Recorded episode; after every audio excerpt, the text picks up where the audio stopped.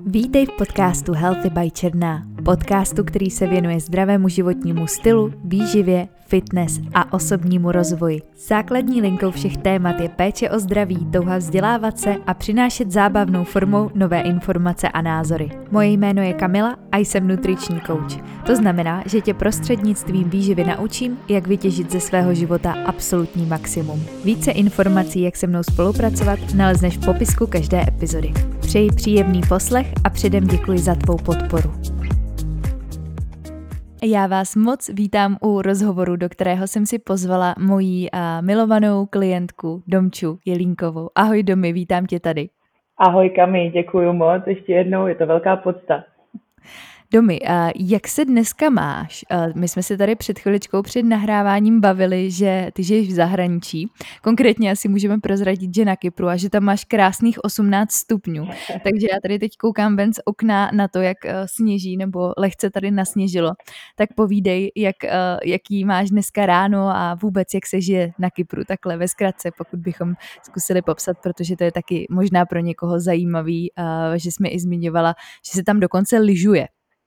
No, já, ono se tady v zimě i lyžuje, protože tady je nejvyšší hora, která je dokonce vyšší i než Sněžka, myslím přes 2000 metrů tady má.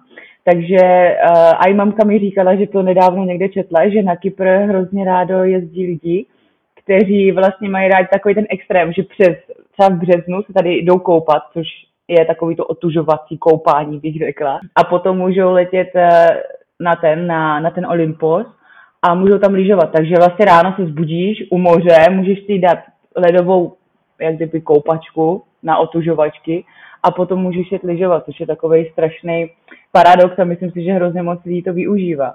No a jinak na Kypru se žije, tak já bych řekla, že ten život je tady takový zpomalenější. Ta mentalita je tady hodně taková, že všichni si hodně všechno užívají.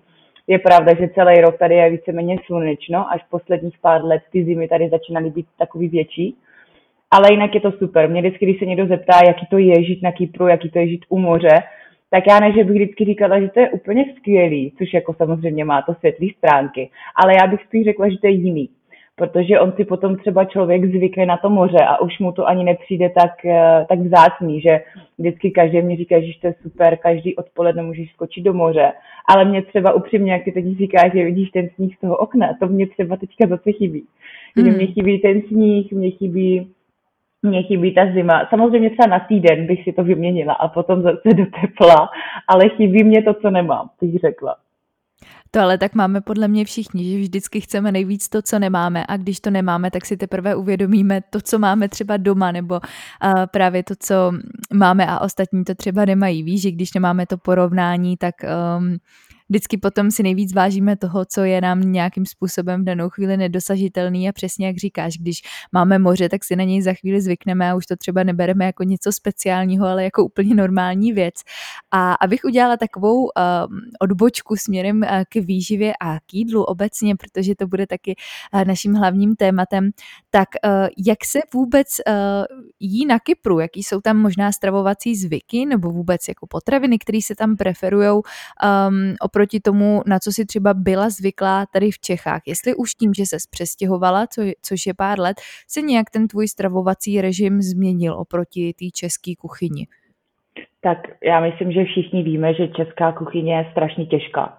Že knedlíky, strašně moc masa, zelí, nikde žádná zelenina, nic zeleného, takže eh, co se týká tady té kyperské kuchyně, která je trošku jinačí než řecká. Jsou si podobný, ale řecká je mnohem lehčí a myslím si, že hodně lidí ten Kypr má pod, pod pojmem, jako že to je spojený s Řeckem, což je, ale není to část Řecka a ta kyperská kuchyně je hodně o mase.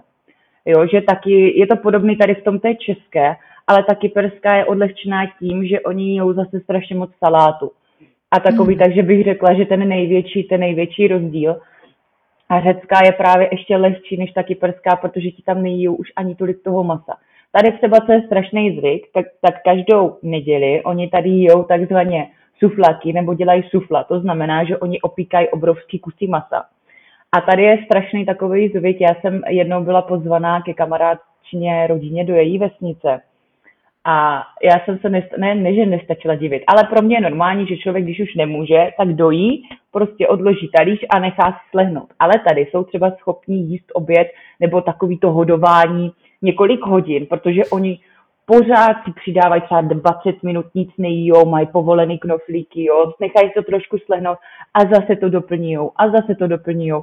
Já vím, že ta kamaráčina mamka se mě ptala, jestli nejsem nemocná, že už nechci jíst a já říkám, že ne, že prostě se dojím a že to mi stačí na dvě, na tři hodiny, že nepotřebuju to doplňovat po tom, co trošku mi slehne.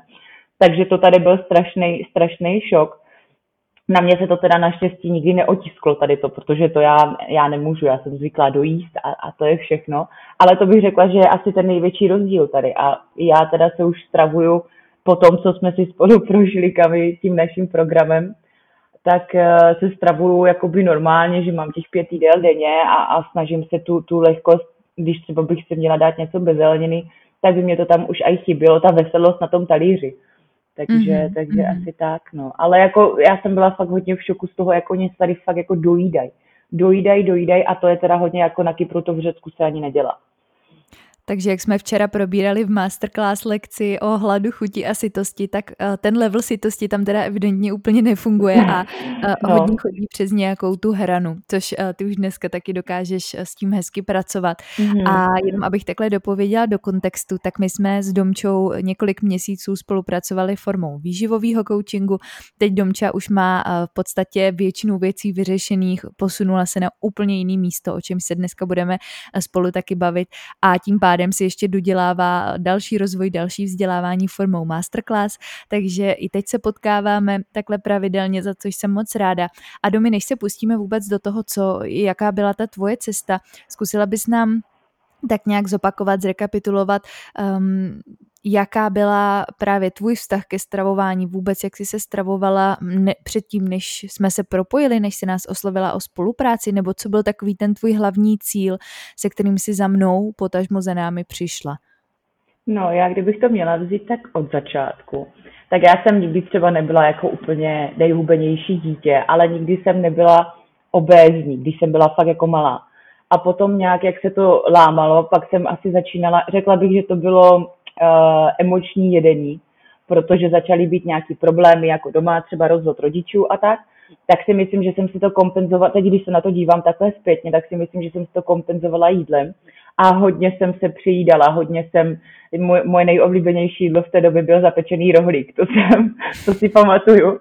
A to si pamatuju, protože potom mě mamka aj zapsala do lázní pro, pro, no jak to říct, tam eh, do lázní pro obtloustlé děti, pro korpulentní děti, protože jsem byla opravdu velice, eh, velice korpulentní, bych to tak řekla. A, a tam jsme měli napsat, to si pamatuju doteď kvůli tomuto svoje jídlo, že tam jsem měla napsat dopis svému oblíbenému jídlu. Já jsem napsala dopis zapečenému rohlíku.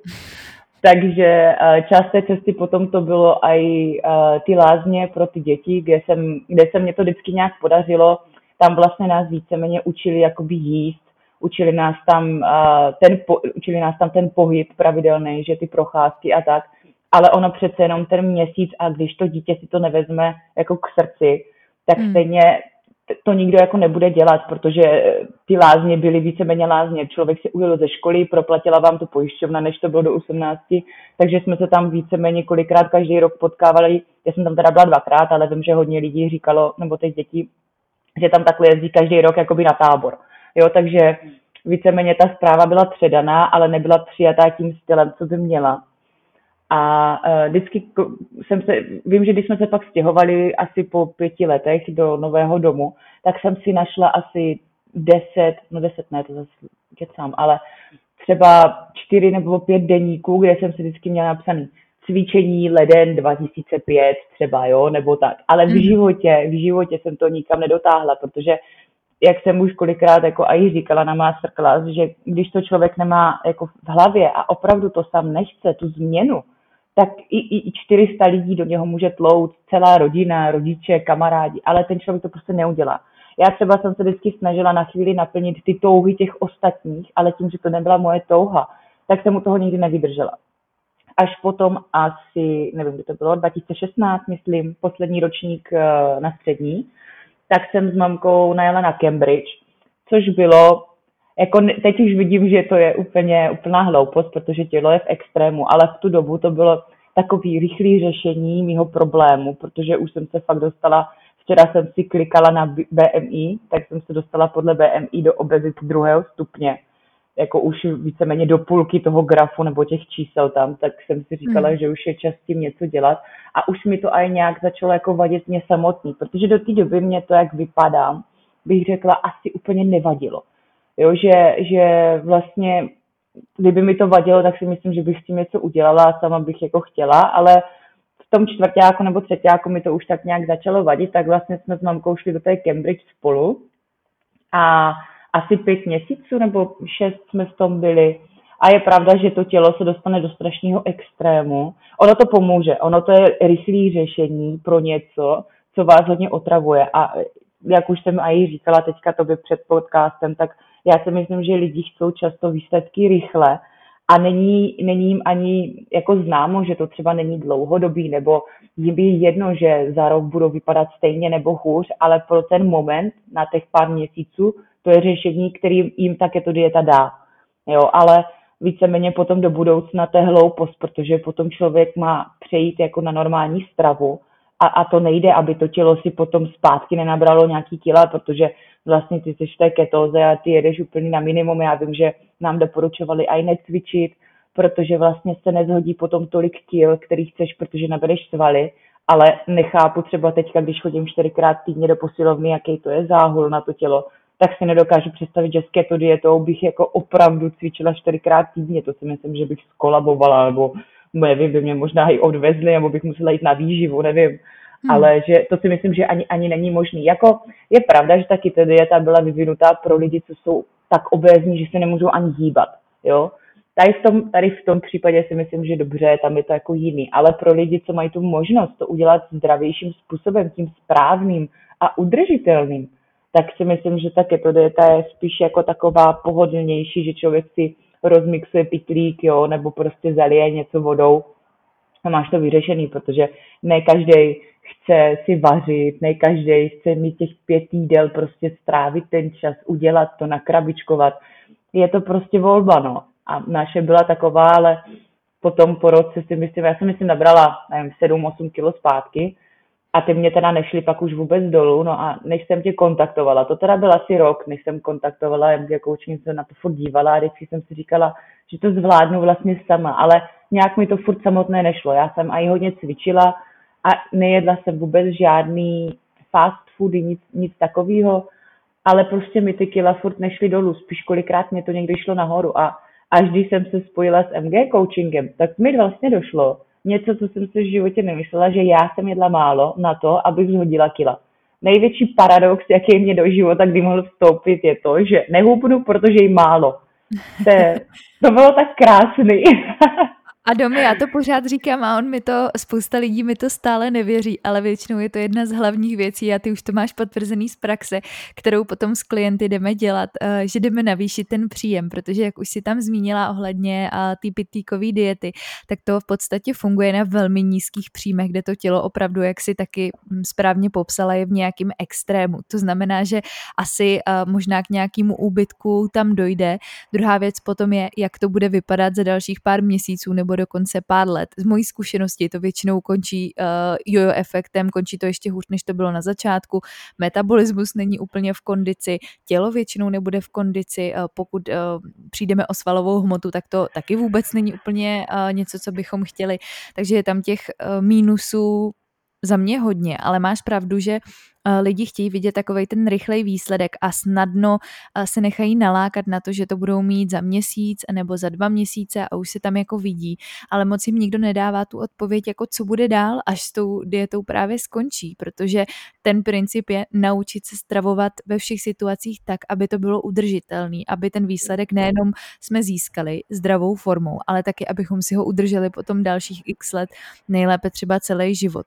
A přesně jak jsi zmínila, tak ono když se ten organismus dostane na nízký příjem, kde funguje nějakou delší dobu, nebo může to u někoho být i klidně kratší dobu, nebo se tam dokonce střídá to období diet potom s nějakým obdobím přejídání, tak samozřejmě ten metabolismus uh, už je z toho tak, uh, když to řeknu, zmatený, že uh, už se mu potom nebude chtít, nebo tomu tělu se potom už nebude chtít s námi tak spolupracovat, protože nemá z čeho. Když my mu nedáváme ty správné podmínky, tak nemůžeme očekávat, že budeme z toho mít ten výsledek.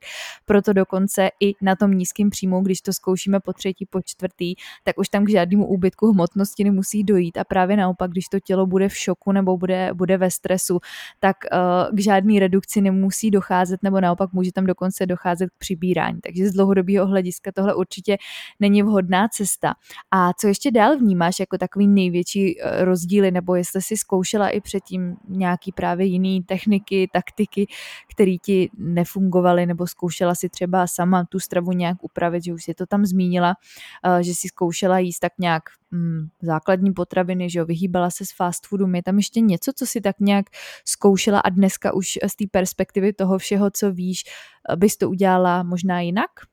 No tak klasicky strašně moc takových těch internetových diet nebo uh, juiceových diet, to vím, že mám, doteď to někde mám stažený na, na mobilu, že jsem si koupila, už ani nevím, kolik to stálo, vím, že to asi moc drahý nebylo, že to bylo v nějaké ty slevy, takový ty juiceové diety, ty smoothie diety, jo, že vlastně člověk má na, na den tři nebo čtyři smutíčka, které jsou jenom ze zeleného a je to, na, je to takový, není to jako dieta, ale je to třeba 14 denní detox. Jo? A vím, že když v tom detoxu člověk jako je, jako já chápu detox třeba očistit tělo, jo, ale na pár dní, ne, že v tom člověk bude 14 dní nebo 3 týdny, protože to se nedá vydržet, Samozřejmě jsem to nevydržela, takže to bylo taky vyhozený do koše, vyhozený. Ono to vždycky, oni tam vždycky všude píšou, to je i u té Cambridge, jo, když jsem chodila k té poradkyni, tak tam vždycky jak kdyby jsou nějaký ty extrémy ze začátku a pak se pomalé má přejít jo, na tu stravu, že tam třeba přidáváš jedno jídlo přes den, po týdnu druhý a tak třetí, ale to člověk prostě nevydrží, protože když je nějakou dobu jako uvázaný na nějaký drinky, na nějaký smoothie, který ti nedají tu chuť toho jídla, tu dobrotu, co ten člověk od toho jídla prostě chce, tak ty potom to nevydržíš být týden s jedním jídlem a furt mi ty drinky, ty chceš to jídlo hnedka, že jo, takže prostě hmm.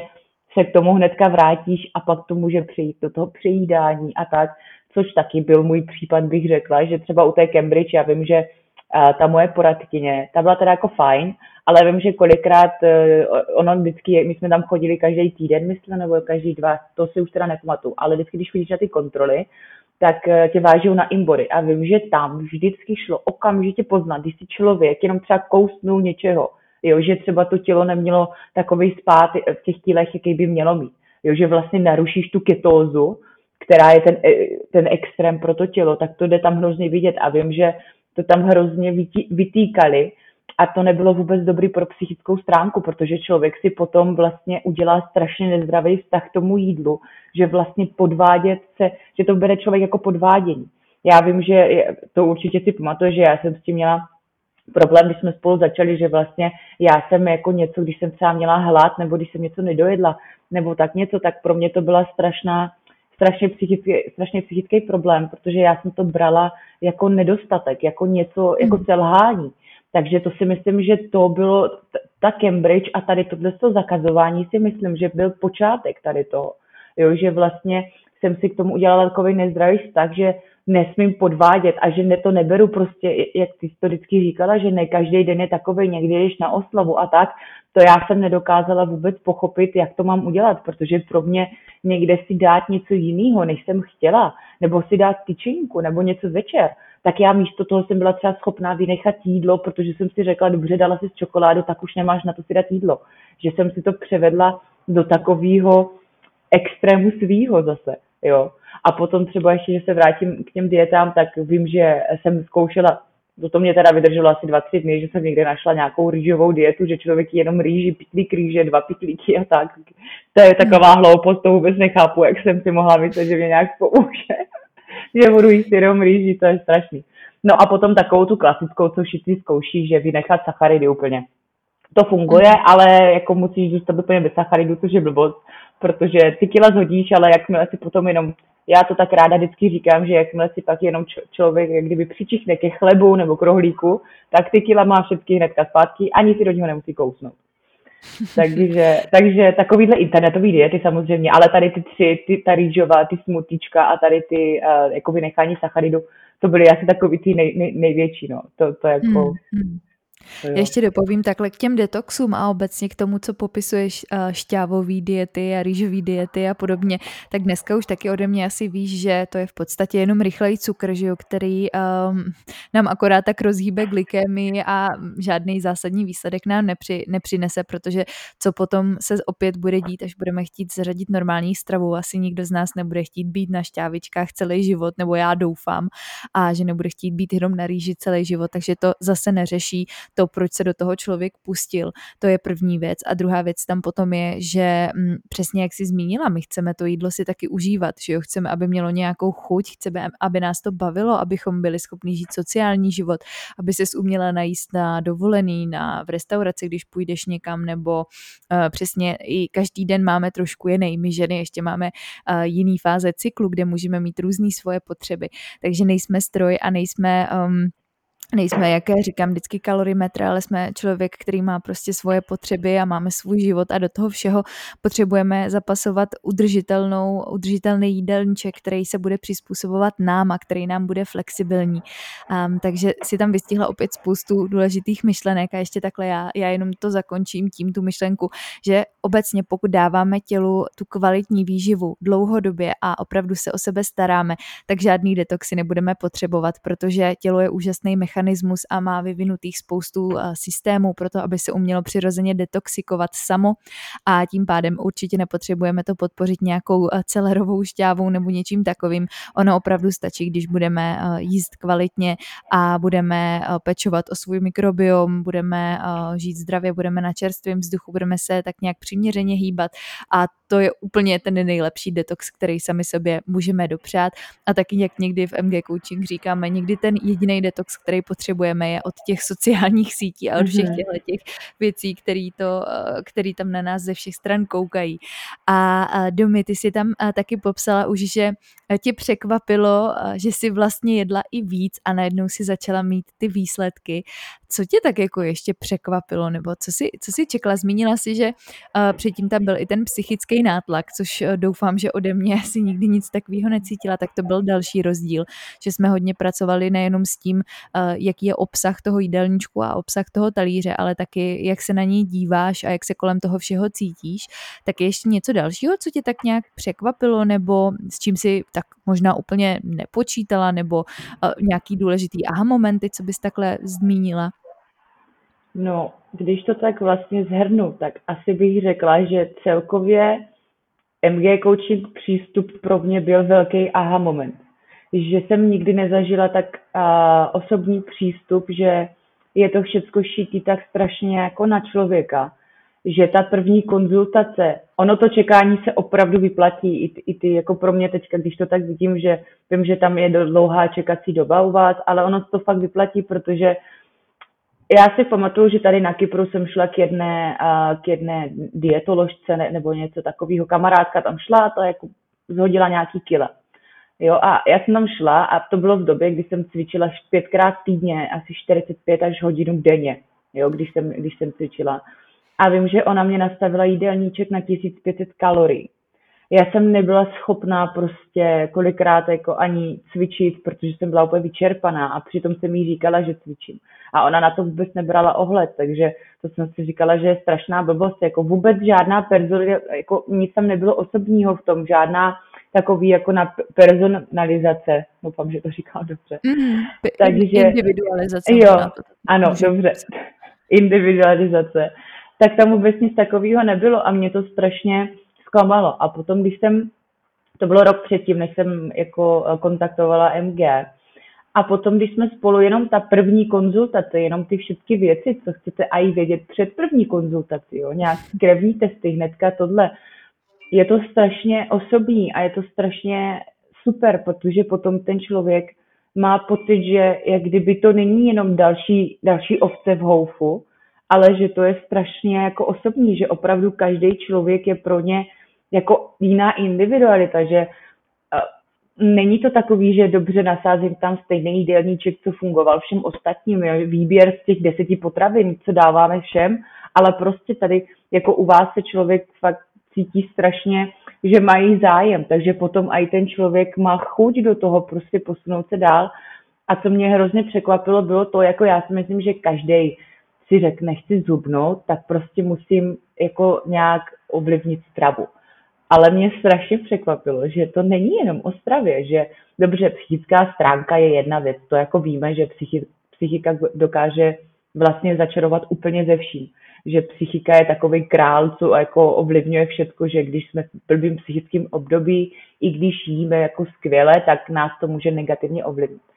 Ale třeba spánek nebo prostě pro mě teda spánek byl asi jako nejvíc, jo, nebo prostě třeba hormony a tady ty všechny věci, to jsem vůbec nečekala, že v tom jako může mít nějaký vliv a opravdu má a teď to tak vidím jako zpětně, že třeba díky tobě jsem se naučila spát 8 a víc hodin denně. Když jsme začínali, tak jsem spala jak, nevím, 5 až 6 hodin denně.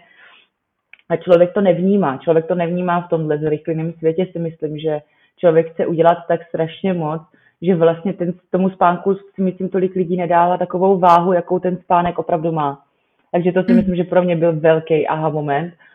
A uh, jak už jsi zmínila i ty, tak vlastně to, že jsem jedla víc, to vím, že jsem první dva týdny ani nemohla dojíst svoje velké jídla, vždycky oběd a večeři jsem měla problém, protože tam bylo na mě v té době hodně přílohy, ale po dvou týdnech to člověk už ani nepřijde, ani si neuvědomuje, že to vlastně všechno jí a že to, to, to tělo má opravdu za ty dvě hodiny zase hlad i potom všem, co zase snědl.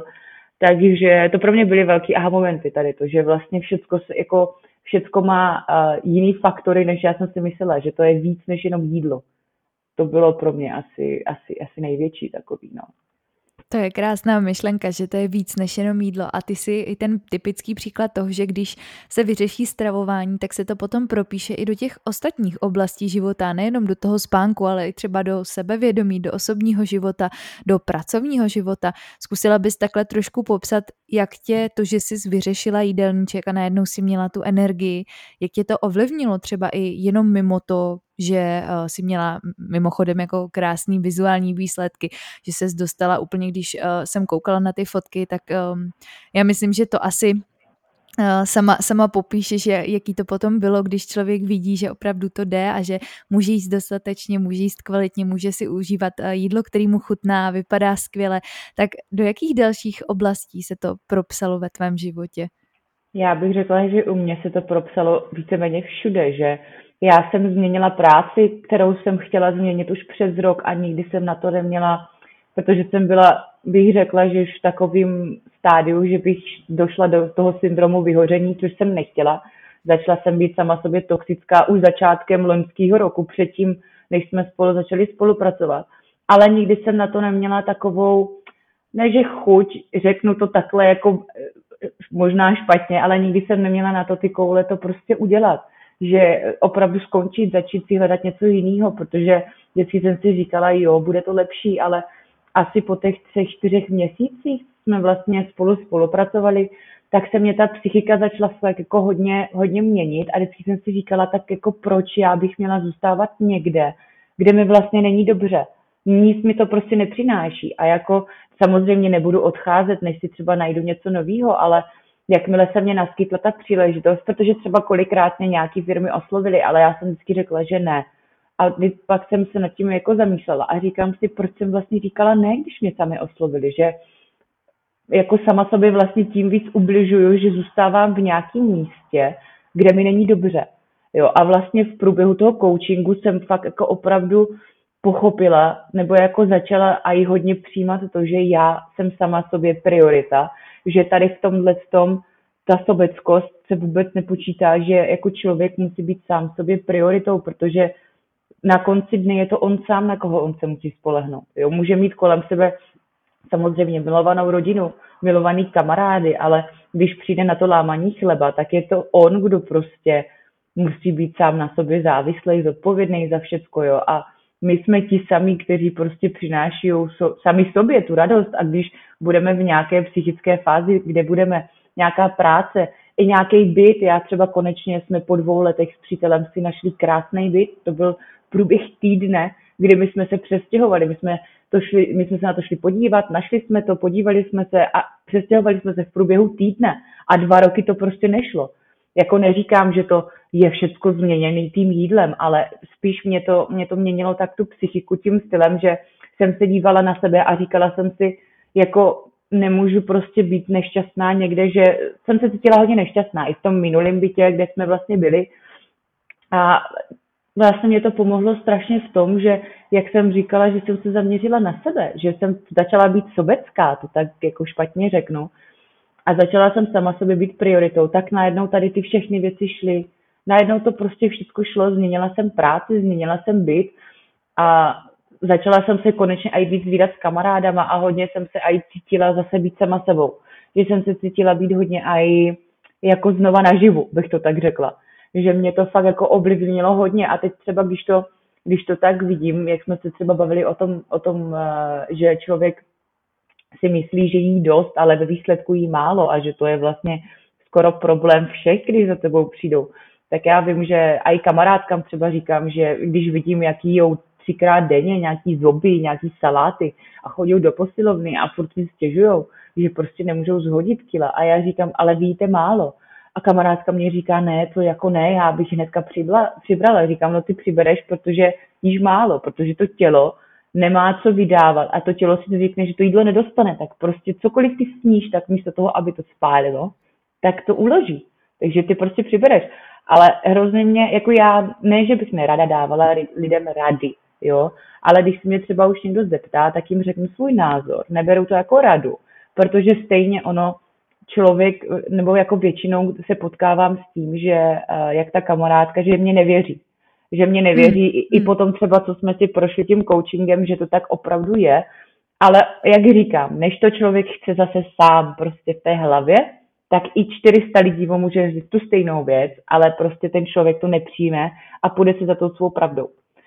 Takže... Jo, máš pravdu. A to je i to, jak jsi tam popisovala, že dokud si nechtěla ty sama a dokud se mm-hmm. v mhm. tobě něco nepře, nepřeskočilo nebo nezměnilo, tak uh, to nefungovalo, protože jakmile to nepřijmeš za svoje a jakmile to nevychází přímo z tebe, že tu změnu chceš a že se sebou chceš něco udělat, tak ti přesně může 20-30 eh, lidí, mm, stovky lidí kolem tebe říkat, ať to uděláš a když ty sama nebudeš chtít, tak se stejně nic nestane a nic se nezmění. Proto vždycky, když mě i někdo osloví s tím, že já bych potřeboval potřebovala pro svoji dceru, potřebovala bych pro svou maminku, kamarádku tady nějakou změnu, ale oni zatím nechtějí, tak eh, já jim vždycky říkám, že to je krásný a že já bych taky nejradši chtěla mm, pomoct úplně všem, ale dokud ten člověk sám se nerozhodne, že chce a že mu to dává smysl a že to chce zkusit jinak, tak eh, s ním prostě nikdo nehne. Takže vždycky to musí vycházet z nás a jedině tak to může fungovat, protože když ten přístup přijmeme za svůj, tak potom se s tím právě stotožníme a můžeme si v tom najít tu vlastní cestičku a právě tu individualizaci. Proto je tak strašně důležitá,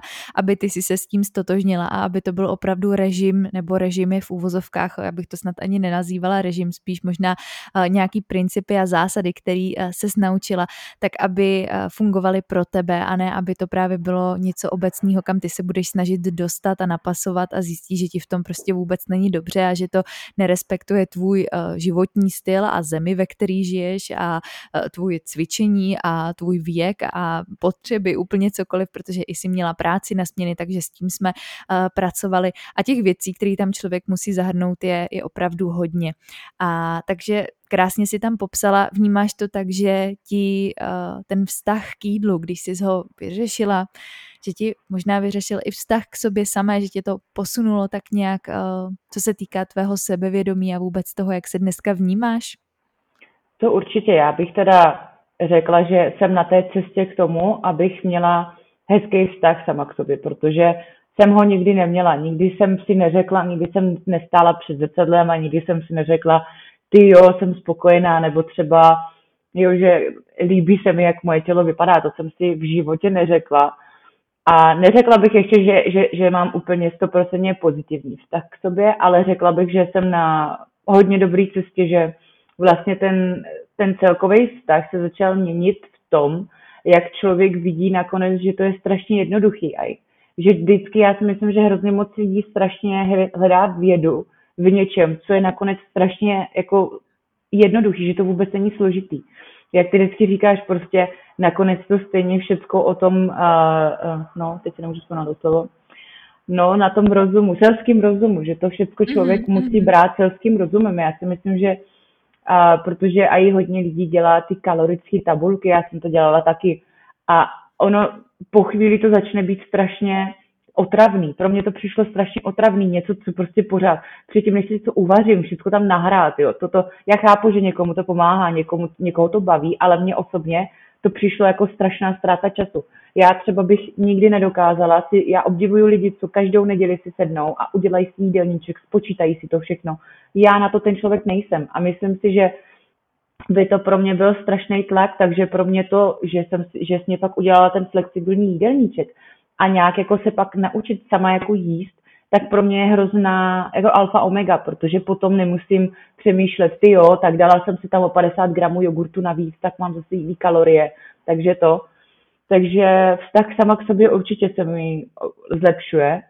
A, myslím a ono si, je že... to práce na celý život, ona je to je, cesta na je, celý život. Je, určitě. hezky vystihla, že um, Myslím si, že každý z nás na sobě pořád pracuje a je důležitý takový to naučit se respektovat a spíš se tak nějak přijímat a zase je normální mít občas i nějaký v uvozovkách slabší chvilky nebo že někdy nás něco prostě vykolejí, to je úplně normální, ale spíš tak nějak naučit se právě žít s tím respektem k sobě, naučit se o sebe starat, přesně mít se tam jako tu prioritu a taková ta mm, sebeláska, pokud není upřímná, tak spíš nechat tomu ten volný průběh, nechat to běžet a vnímat to všechno tak nějak přirozeně, než abychom se snažili dostat zase do toho, že bychom se nutně museli milovat a obdivovat každý den před zrcadlem, ale věřím tomu, že eh, už teď si na té nejlepší cestě k tomu, aby ti jednoduše bylo, bylo v tom svém těle dobře, protože eh, ono to, jak se k němu chováme, jak ho vyživujeme, potom odráží i to, jak se vnímáme, možná i jak se vidíme v tom zrcadle. Jo, to určitě. Já, já, hrozně, já mám hrozně ráda tu větu, kterou ty říkáš i, i v masterclass to hodně říkala, že měli jsme o tom jednu hodinu, že vlastně každý je individuál. A já si myslím, že tahle doba, o tom jsme se vlastně taky bavili v masterclass, že tahle doba je tak strašně ovlivněná vším, co vidíme na těch sociálních sítích, což vlastně není ani z 90% realita. Že to je, je to strašně smutný, že člověk potom je radši, jak kdyby se snaží být někdo jiný, někdo, kdo je, já neříkám, že nemá mít člověk vzor, ale vzor třeba toho, jako jaký má návyky a ne toho, že je takovej a makovej a musí být úplně stejný jako on. Já chápu, že třeba člověk má vzor a prostě chce být jako stejný, ale já bych nechtěla být úplně stejná už teď. Před rokem asi jo, ale teď bych už nechtěla být stejná jako někdo jiný, protože vím, že to nejde, že jsem prostě jiná, můj organismus funguje jinak, moje tělo je jinak, mám jiný prostě předpoklady, mám jiný geny a tak takže prostě pro mě někdo, kdo má dobrý návyky, takže to by byl pro mě vzor. Že třeba jí tolikrát denně, prostě má dobrou stravu, chodí do posilovny, zvládá tohle. Jasně, ty sociální sítě to někdy až tak přikreslují, že vypadá, že ti lidi nechodí do práce, nedělají nic jiného, než si doplňují ledničky, prostě mají to srovnaný podle barev, což je taky jako blbý, protože potom si člověk řekne, ty jo, tak jak to stíhám? A zase se dostává do psychického presu, kde vlastně se snaží narvat tolik věcí, ale brala bych si spíš jak kdyby za vzor věci, který já bych mohla si převzít, ale ne vizualizaci. Vizualizace je, teď už vím, že to je hloupost, ale myslím si, že strašně moc lidí, jak vidí ty dokonalý Instagramy a, a ty věci, jo, Facebooky, já nevím, co dál, takže to strašně ovlivňuje. A vím to sama, jako jo, že člověk vidí všude ty dokonalé fotky, vidí všude ty dokonalé prostě rutiny, jo, že vstáváš pět ráno, uděláš si kafe, jdeš do posilovny, pak si srovnáš ledničku, vypereš, srovnáš si dům, jo, a všechno.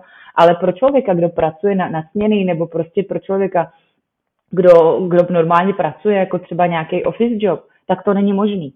A potom zase to vím i já, že jsem dělala, že pak se člověk dostane do takového presu psychického, že prostě dobře, tak proč jim to, nejde, proč jim to jde a mě ne zase. Jo, takový to klasický, jak jsme se i bavili, porovnávání. To je prostě hloupost. Jo, jak takže, co tam přesně říkala i ty na masterclass, třeba když si chci porovnávat postavu, tak jdu na koupák, protože tam vidím tu realitu. nebo k moři tady v mém případě. Jo, ale prostě z těch sociálních sítích ta bublina toho fejku tam je strašně obrovská. Strašně obrovská, protože málo kdo chce sdílet něco, co není dokonalý. No, což, je, což je strašně smutný, že, že vlastně... Je to nějaký jako, highlight, viď, vždycky. No, vždycky každý, tak každý chce, že jo, já třeba sama, když jsem na Instagramu, tak já sdílím jenom, když jedu někam na dovolenou. Ale nezdílím to třeba za úmyslem, aby mě ostatní záviděli, což si myslím, že třeba někdo by mohl dělat.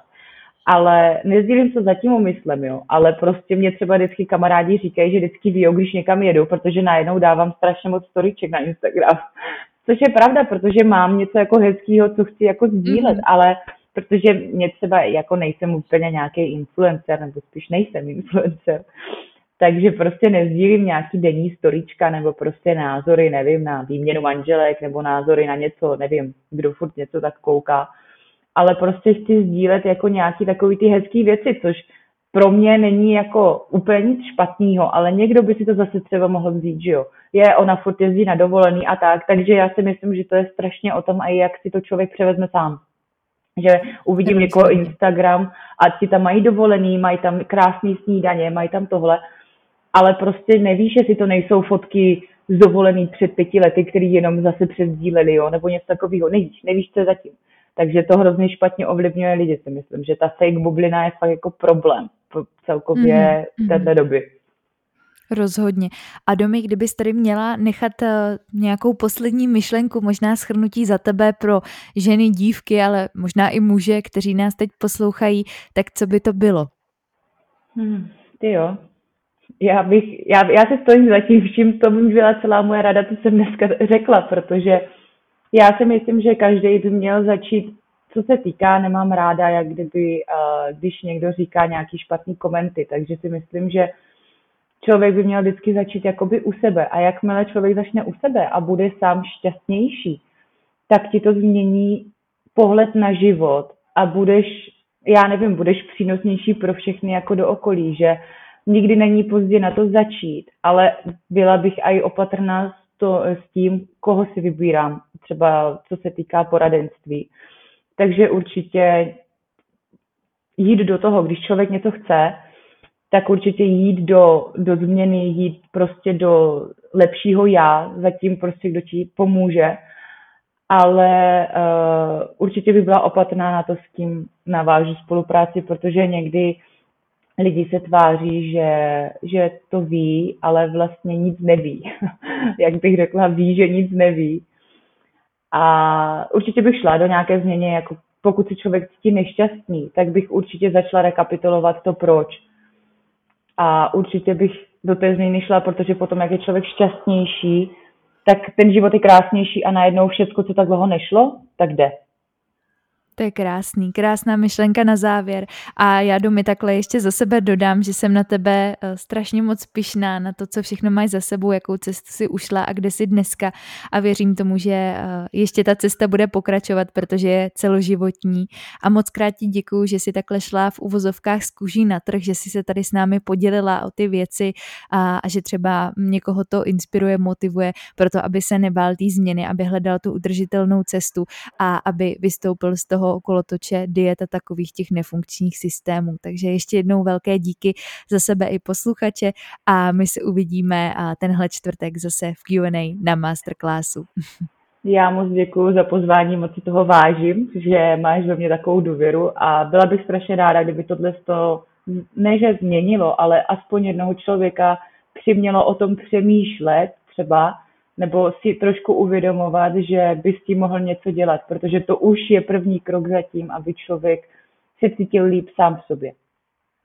Určitě. Tak jo, my děkujeme a já se budu těšit příště. Tak jo, děkuji Kami. Děkuji ti za dnešní poslech. Pokud ti epizoda přišla přínosná, budu ráda za zpětnou vazbu, sdílení nebo hodnocení podcastu na platformě, ze které posloucháš. A na závěr už jen nezapomeň zapnout odběr, ať ti neuteče žádný nový díl. Těším se příště.